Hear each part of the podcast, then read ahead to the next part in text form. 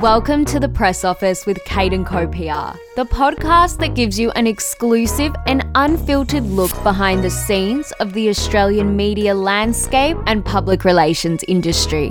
I'm your host, Marissa Jane, a publicist here at Kate and Co. P R, and if you are dreaming of a career in public relations, are an aspiring journalist, or simply just obsessed with all things digital and traditional media, then this is the podcast for you.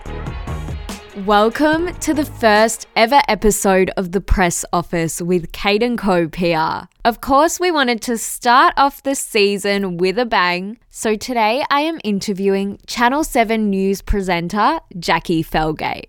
Over the past twelve months, Jacqui's name has become synonymous with COVID nineteen updates, especially here in Melbourne. She has grown a cult following for her daily Instagram reporting, and if you don't already follow her, I highly recommend checking out her page at jacqui felgate seven. Today, Jacqui and I chat all about her successful career so far, her accidental transition into reporting via social media, and also how she prefers to work with P Rs on a daily basis. We really hope that you enjoy this episode as much as I personally enjoyed chatting to Jacqui. So enough from me and on to the interview. Hi Jacqui, thanks so much for joining me today on The Press Office with Kate and Co. P R. You are our very first ever guest on the show. We are so thrilled to chat to you today and in particular really dive into all of the COVID communications that you are really heralding at the moment. Before we get into it, how are you going today? Yeah, good. I think every day with homeschooling is a bit of a challenge for everybody, but yeah, I didn't really do much of that today, so I can't complain.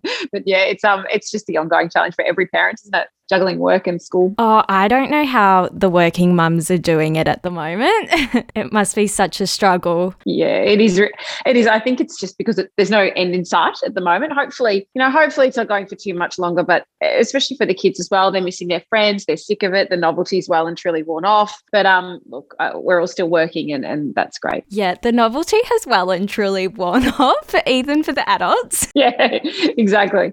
Now, for many, you do not require any introduction whatsoever, but for the listeners, do you mind introducing yourself, what you do, and how you got to where you are today? Well, yes, I'm Jacqui Felgate. I'm a thirty-nine-year-old mother of two. I've got a nine-year-old Maddie and a four-year-old Georgia. I've been a journalist for nearly twenty years now. I started in two thousand three at the Herald Sun while I did my uni degree. I just did a general arts degree at Melbourne Uni. I did political science and I worked at the Herald Sun, did my cadetship there, which I absolutely loved. I'm very defensive of people that have a go at the Herald Sun because they gave me a wonderful start to my career and they taught me to be a great writer and, and how to be a journalist, which not everyone gets that wonderful learning on the on the road and on the job learning. So I, I never have a bad word to say about my experience there. It was fantastic. And then after that, I went to Channel Nine to be the state political reporter. That's really why I did leave the Herald Sun. I was offered to do that at, at you know, quite a young age. I think I was about twenty, twenty-five when I did that, which was amazing. And so I worked there uh, for a few years at Nine and I got to do a lot of international travel as part of that. And then I had my first daughter and Channel seven offered me part-time work there, just basically as a features reporter because I had such a young baby. I came back pretty quickly to work. And from that, sort of a, a couple of months later, I was sort of reading the news, which was unexpected, but great. And so I've been at Seven now for nearly ten years and I love it. I read the four o'clock news. I read the six p.m. sport. I also do the football, hosted the Brownlow Medal and the Grand Final last year, which was great. So that was probably a career highlight for me. But yeah, I, I worked full time. I, I sort of had many balls up in the air with that, but that's sort of my career progression there. You really do wear many hats. And one thing that you haven't mentioned is you have been dubbed the Queen of Melbourne at the moment for all of your COVID updates via social media. So firstly, we just want to thank you at Kate and Co. P R. We follow you religiously. We watch your updates like a hawk. So what made you start using your personal platform for these updates? Everyone asked me, how did I do this? And I don't know if the title, but a lot of people say, oh, you're the COVID Queen. I said, it's not a very good title. We could laugh about it, but it's not really, it, you know what, I, I'd love to say it was some grand plan, but it really wasn't. It was actually a bit of an accident. Part of my job every day was to host the Daily Dan press conferences. Obviously, we've been doing those for eighteen months now. And part of my job was to host those. And then you'd sit there for literally two hours and then you'd say goodbye at the end. So you had this period of time where I wasn't doing very much. I was just watching it. So I started picking up my phone and asking people, do you have a question? And it started like that, and sort of just grew from there, because all of a sudden everyone had a question and then more and more people had a question. And that's sort of how it evolved, which, and then I sort of became uh, more active in doing it. And I guess being a journalist and, and being so fascinated by the news. And, you know, one thing about COVID is that it's really engaged people in the community around them, because everyone wants to know what's going on, because it affects You know, their lives. Every single person in in the country, it it affects your life. So you want to know if there's a change or if there's news. Whereas when we do a normal news story for the news, not everyone's going to find that interesting. It's only going to be relevant to a certain number of people. But just the nature of COVID meant that everybody wanted their news straight away, and you might not always have been able to get to a telly or flick the radio on to know what's happening. But generally, people have the phone in their hand, and I think Instagram maybe was just a bit of an unused platform for that kind of thing, and I just sort of came in at the right time. You raise a really good point around this whole kind of traditional media flowing into digital media, and you've been one of these change makers in terms of how people are consuming the news. Do you see this as a way of the future, and social media and the use of those platforms will just become bigger? A hundred percent. And I think perhaps it's something that us as traditional media maybe haven't been as progressive as, as perhaps we sh- should have been. And I mean, I can count this to my own experience at the Herald Sun. I started there before herald sun dot com dot a u. And now the paper, no one really buys the paper anymore. It's predominantly online.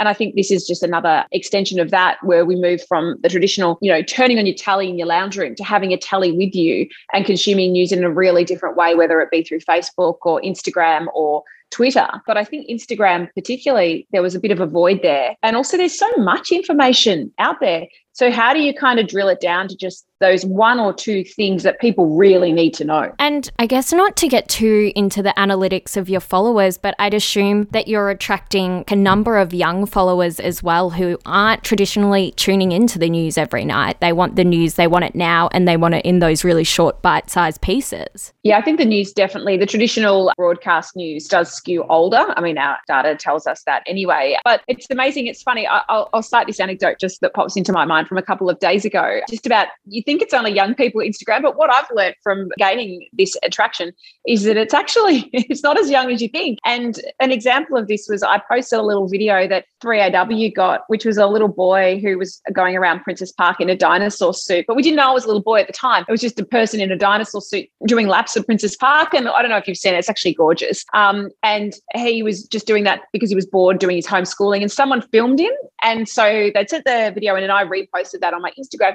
His grandmother contacted me and said, that's my eleven-year-old grandson. And from that, I messaged her and said, does he want to come on the news? And she goes, oh, yes. So, you know, that's a grandmother who was following um, on Instagram and had seen her grandson pop up on a video of mine. So I think sometimes, you know, we, we look at the data and we say, well, it's definitely these people, but, but you just don't know, do you? Yeah, no, definitely. And how do you juggle on reporting on the facts of COVID without getting too personally impacted? It is something that obviously you're so invested in professionally, but it also impacts you as a person. I think you have good days and bad days, like everybody, don't you? You know, you know what I have learned this week is, like, I've had a lot of trolls this week, whether they're anti-vaccine trolls or the protesters. I guess one of the things about your, your social media presence that I would say is, I try to find the light in that. It gives people a little bit of a break, but at the same time, I've had lots of people, I've had people saying like death threats, and, and you look into it and then you go and look at their profile. And you go, well, that's a twenty-three-year-old mother from such and such a suburb. I can see exactly who you are. And I think people are just so overwrought by the whole situation. Sometimes they lash out, and I just try to let it all wash over me, because I, I guess they're in a really bad way, and you try not to let yourself get too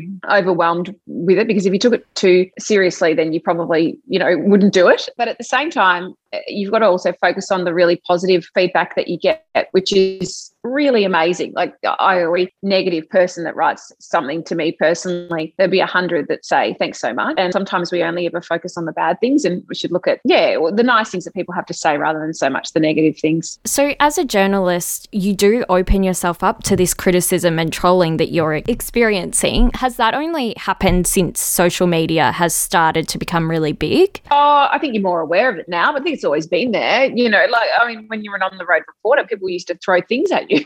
So I tend to, you know, I've been doing it a long time, covering stuff overseas and, you know, stories overseas that perhaps weren't the safest thing to be doing as a young person and with, with very little experience. I look back and think, oh, I wouldn't do that now. But, you know, I think it's just more, how seriously do you want to take it? Do you let it affect you? I did post something the other day and the trolling was was fairly tough. And in the end, I was annoyed at myself because I, I believed in what I said, but they just basically bullied me out of it. And I thought, oh, I should keep that up. But actually, I deleted it and they all went away. And I just block everyone else. And that's the great thing about Instagram and Twitter. You can actually just block people who bug you because it's your own platform. So that's what I tend to do. Yeah, as long as you know that you're helping so many people with these updates. I know that I'm someone, I struggle with the news some days. It is really hard. So to have those little short snippets, need to know information, I think is really important. And I know many people feel the same way as I do. Do you feel that there's some sort of pressure of being everyone's go-to for COVID news? Oh, I think when I don't post it on time, people are like, what's happening? Where's the press conference on?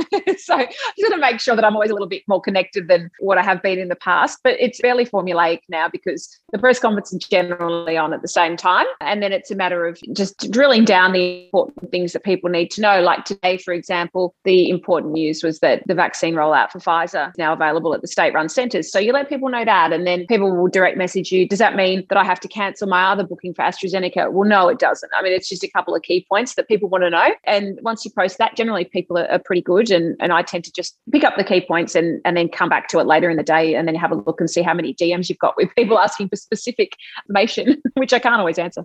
Has your relationship with social media changed over this period of time?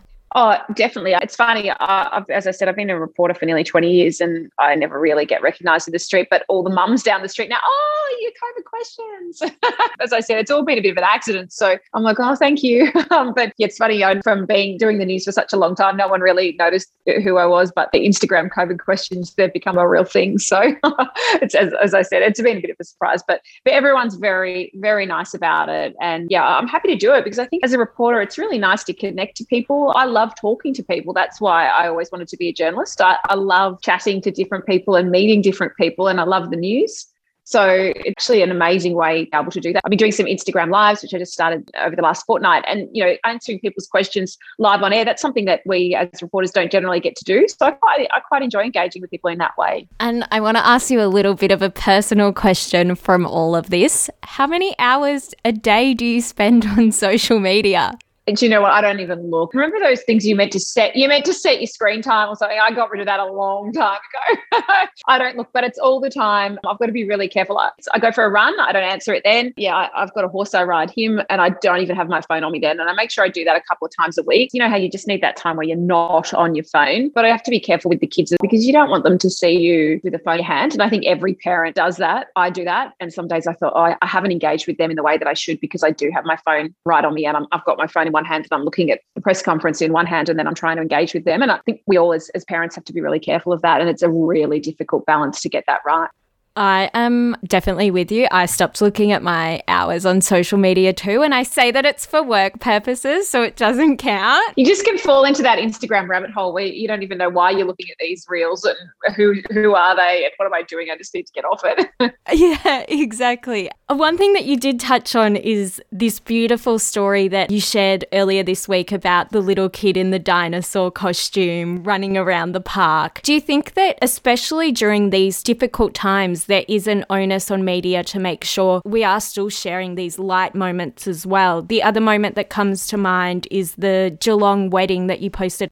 Oh, yeah, I love that. Yeah, absolutely. And, you know, I think we just we saturate people with bad news because, unfortunately, there's not that much good news to go around at the moment. It's a really tough time for everybody. Everyone's, you know, under pressure with their career, with their jobs, with their income, with their children, with their families. It's just overwhelming. And the mental health as well. And so when you tend to bombard people with bad news, sometimes it can just be too much. So I make a conscious effort every single day to post something that's lighthearted or kind or fun, because if you can make people have a bit of a laugh or a bit of a smile in a really terrible period that we're all going through, then I think that's really important. And the Geelong wedding was beautiful because that actually came about. My makeup artist from work was making them up, and she messaged me and she goes, oh, have you heard what, what's happening after the presser? I've, I'm making up these brides and their, their weddings tonight. And I'm like, oh, no, you're not having a wedding tonight. It's one o'clock curfew in Geelong. And I was actually down in Geelong doing the footy. And so I just went around. They rushed to get married. She quickly finished making them up, and she ended up running down with them to a local bar in Geelong, and the celebrant raced up from wherever she was, and they got married at twelve forty-five with the one p.m. curfew. And um, they just made it. So they were sitting at home with nothing to do, and I lobbed up on their doorstep and we interviewed them over the fence. And that was, that was such a great couple. What were they going to do on their wedding night? They were just going to order some Uber Eats. So that wasn't what they were planning, but they were just so happy to have gotten married after cancelling it so many times over the last eighteen months. I think those sorts of stories, people can read those and realise that there are some lightness to this as well. And I think it's really important that with all the bad news that we also focus a little on the good things too. I definitely do think we need those lighthearted moments as well. So Kate and Co. P R, we do work on a lot of major events. So I would love to get your thoughts on, what do you see the future of big events like the Spring Racing Carnival, Australian Open, Formula One? What is this looking like at the moment? It's exhausting, isn't it, trying to plan for these things and constantly having everything cancelled constantly. And I guess at the moment, we're in this weird holding pattern because we've got New South Wales there where they will never reach zero.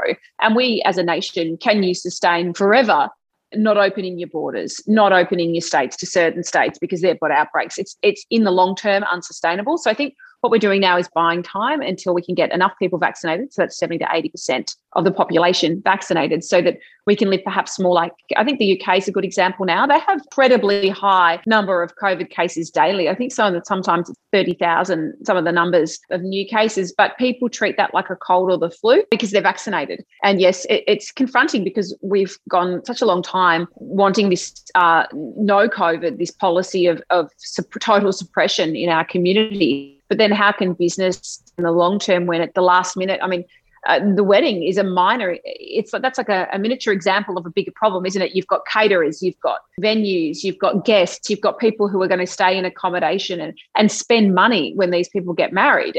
And at the last minute, it's all cancelled. Everybody, not only do they not get paid, but um, all the other suppliers down the chain. And then you extrapolate that out to a bigger event like the Spring Carnival, for example. How can you plan for that when you don't know if the government's going to put your city back into lockdown again? And also, can you expect people to turn up when they're worried?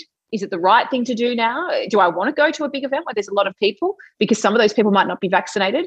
So I think the plan out of it is, is to vaccinate. It's to ensure that people have a vaccine passport. And if you don't get vaccinated, you won't be going. And I think then you'll see the people that are, you know, we're, we're going to be wearing masks obviously for a long time, but perhaps that's where we're heading and, and hopefully, but in terms of this year's Spring Carnival, it's it's up in the air. I mean, look at the grand final now. We were planning for the grand final to be in Melbourne less than a month ago, and now it's going to be somewhere else. And it's just, you know, it's devastating for everybody and, and for all those businesses that are attached to that as an event. You know, it's going to go interstate, and it's so disappointing for, for everybody involved. But there, I guess there is no easy answer at the moment, but but you would hope that with vaccination, we can learn to live with it, essentially.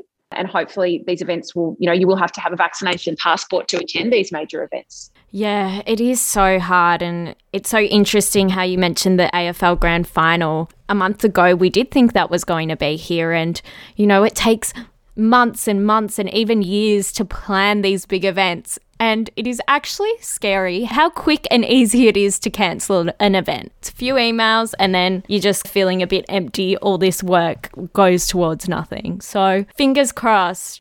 Exactly, especially from, from a P R agency point of view as well, when that's your core business as well. And then all of a sudden it's moved at the last minute. So so how do you continually cop those losses? Yeah, it's definitely been a wild eighteen months, but it has been for so many different industries. So hopefully we can all get vaccinated and get out of this mess as soon as possible.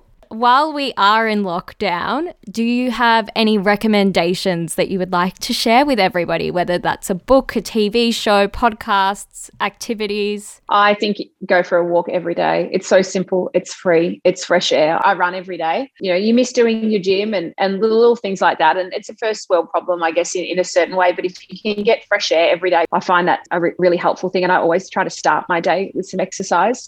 you know, it's middle of winter. It's not ideal. Well, it's the end of winter, but it's not ideal, is it, when it's freezing in Melbourne? I think it was eight degrees this morning, and you don't always feel like it. But I feel like once you get going and you can get out there and you have that time to yourself. And another thing I try to do is, you know, if you if you are at home with a partner and you do have kids, can they take the kids for thirty minutes somewhere? You have thirty minutes at home, just have a cup of tea or, or a wine or whatever, and have a little period of time to yourself, and then do the same for, for your partner as well. And I found that that's very helpful. Sometimes just need a bit of me time, and when your kids are never at school and they're always in your house, can drive you half insane.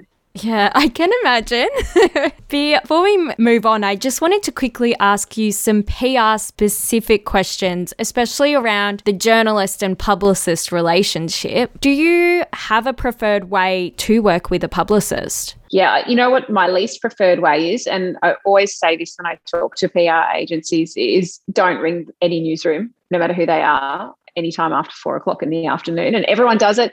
Hi, it's so-and-so from so-and-so. Just checking you've got my release on for tomorrow. Just don't do it, because it, it, in the morning it will change. What you should do is ring in the morning, because in the morning, uh, even if it's at five thirty, there's someone there from like four a.m. in every major newsroom in Melbourne, whether it's Tally or radio, and they'll be looking already. They'll have it because you've sent it ten times. It's like this pet hate amongst uh, journalists and chiefs of staff is that they always ring at the busiest time, which is any time after four till six if your news bulletin's at six, or it's eleven if your news bulletin's at twelve, or, you know. So I, I feel like that's just like one little tip that um, drives everyone insane. But I think um, I think a, a, an email is fine, or a text. I think most of the time people don't answer their phone anymore, do they? And also to create a personal relationship with people. You know, I, I've known your boss, Kate, for years. And I think when you've got lips with people, they're more than willing to help you out. But if you're just cold calling people, it's really difficult. So get to know the person that you have to call. That's a good piece of advice for any young publicist, is it's always good to actually ring and say, hi, what's your name? Or it's, you know, and actually ask them, and then they'll remember you next time. And even if you have to spend a couple more minutes on the phone, I always think it's good to have that relationship with, with someone. And it does make it harder with COVID when you're not actually going out to these places to meet these people. You're having to do everything over the phone. So what would you say is the best way for a young publicist who's just come into the game to start building those relationships? Is it picking up the phone and having those conversations there? Yeah, it's having a coffee with someone. So I think it's always good to go out and meet people, because once they get to know your face, then when you call them, they'll remember you. Again, really hard during COVID. So let's just say that we're not in COVID. I think if you're a young publicist and you can get the assistant chief of staff to go out for a coffee with you, then next time you call, they're far more likely to remember who you are, and then you can get your product more pushed because they've got a personal relationship with you. But even on the phone, just you, I guess you've got to try to engage that person and try to get to know them. And I know they're busy and probably trying to get you on the phone, so it's difficult at the same time to do that. And also, if your company does employ former journalists, there's relationships there. And I notice a lot of journalists now do end up end up in publicity and P R. Use them, because they're going to know everybody. If you've got that knowledge of, of the, the hourly movements of a newsroom, and for example, for us, you know, we have four o'clock news. You're far more likely to get a, get your talent on that than you are for six o'clock news, because the, the, the parameters are different. At four o'clock, they're looking for more news. They're talking to a different audience. In the afternoon, it's far more casual. So it's also where you pitch it to as well, like knowing knowing your market. And another thing I found interesting is we have a lot of trouble, and I end up doing it through my Instagram, finding parents who want to talk to us about homeschooling and who want to talk to us about lockdown. It's actually not as easy as you think. So if you if you're someone who's working for an agency and you have talent like that, you go, hey, I've got these five people that I can put up as talent for your story. And then you're cutting the work out of the reporter, and then your product will end up on, on whatever media it is that you're desiring uh, to get on. That's great tips to have, and also to keep in mind when pitching to news reporters. Have you seen the P R journalist relationship evolve over time? Definitely. I think we all had a lot more time. A, a while ago, like a decade ago and more, we had much more time to go out for long lunches and catch up with people, whereas now the news cycle is twenty-four seven. Everything you do is constantly on Twitter, it's constantly on Instagram, it's constantly on the number of bulletins that we have throughout our day. We're breaking into programming because the news cycle is constant, whereas when I first started, you know, we had a, a six o'clock news and we had a late news, and that was it. And we had the Today Show or Sunrise. So that was it in terms of T V. And with the papers, you just had the one paper a day.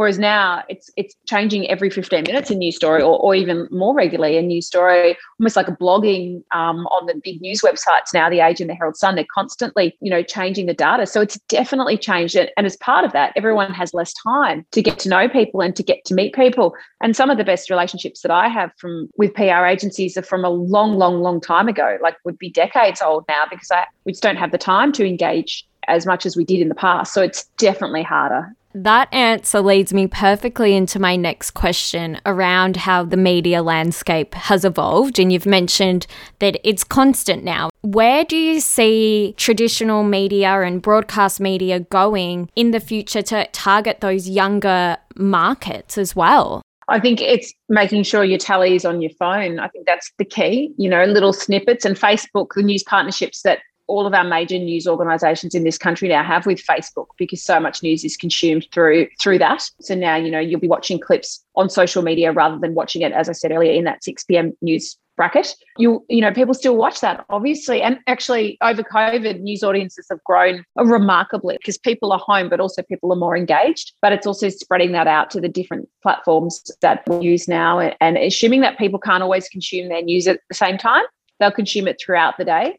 So I think that that's the that's the main change. And to conclude, I just want to end on five quick fire questions. So I will give you some options and you have to choose one. So first, email or phone call? Uh, I love a phone call, but I'm old. So for all young people, email, email, email.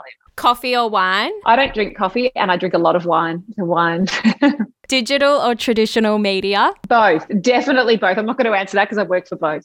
Instagram, Facebook or TikTok? I am not even on TikTok. I have to go there and see videos and then download them because I'm not, I try to limit, I think. Um, and I'm not actually really on Facebook anymore either. And I love Instagram. I think it's a, it's a much happier place to be if you are going to be on social. Generally, most people are really positive. And, and actually, yeah, I spend far too much time on Instagram. I love it. Don't we all? And the last one, press release, personal pitch or both? Definitely both. But as I said earlier, when you do your personal pitch, the timing is everything. It's literally everything.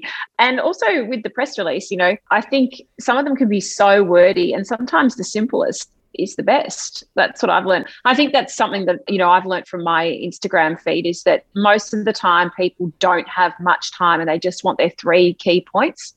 And if you can drill down in any pr- press release, what are the three things? What are the three most important things? Thank you. Thank you so much for all of those tips. I feel like we're all going to come out better publicists for this. And that marks the end of my questions. So thank you so much for being our very first guest on The Press Office. I'm so excited for this to go live, and we can't wait to share it with everybody. Oh, it's my absolute pleasure.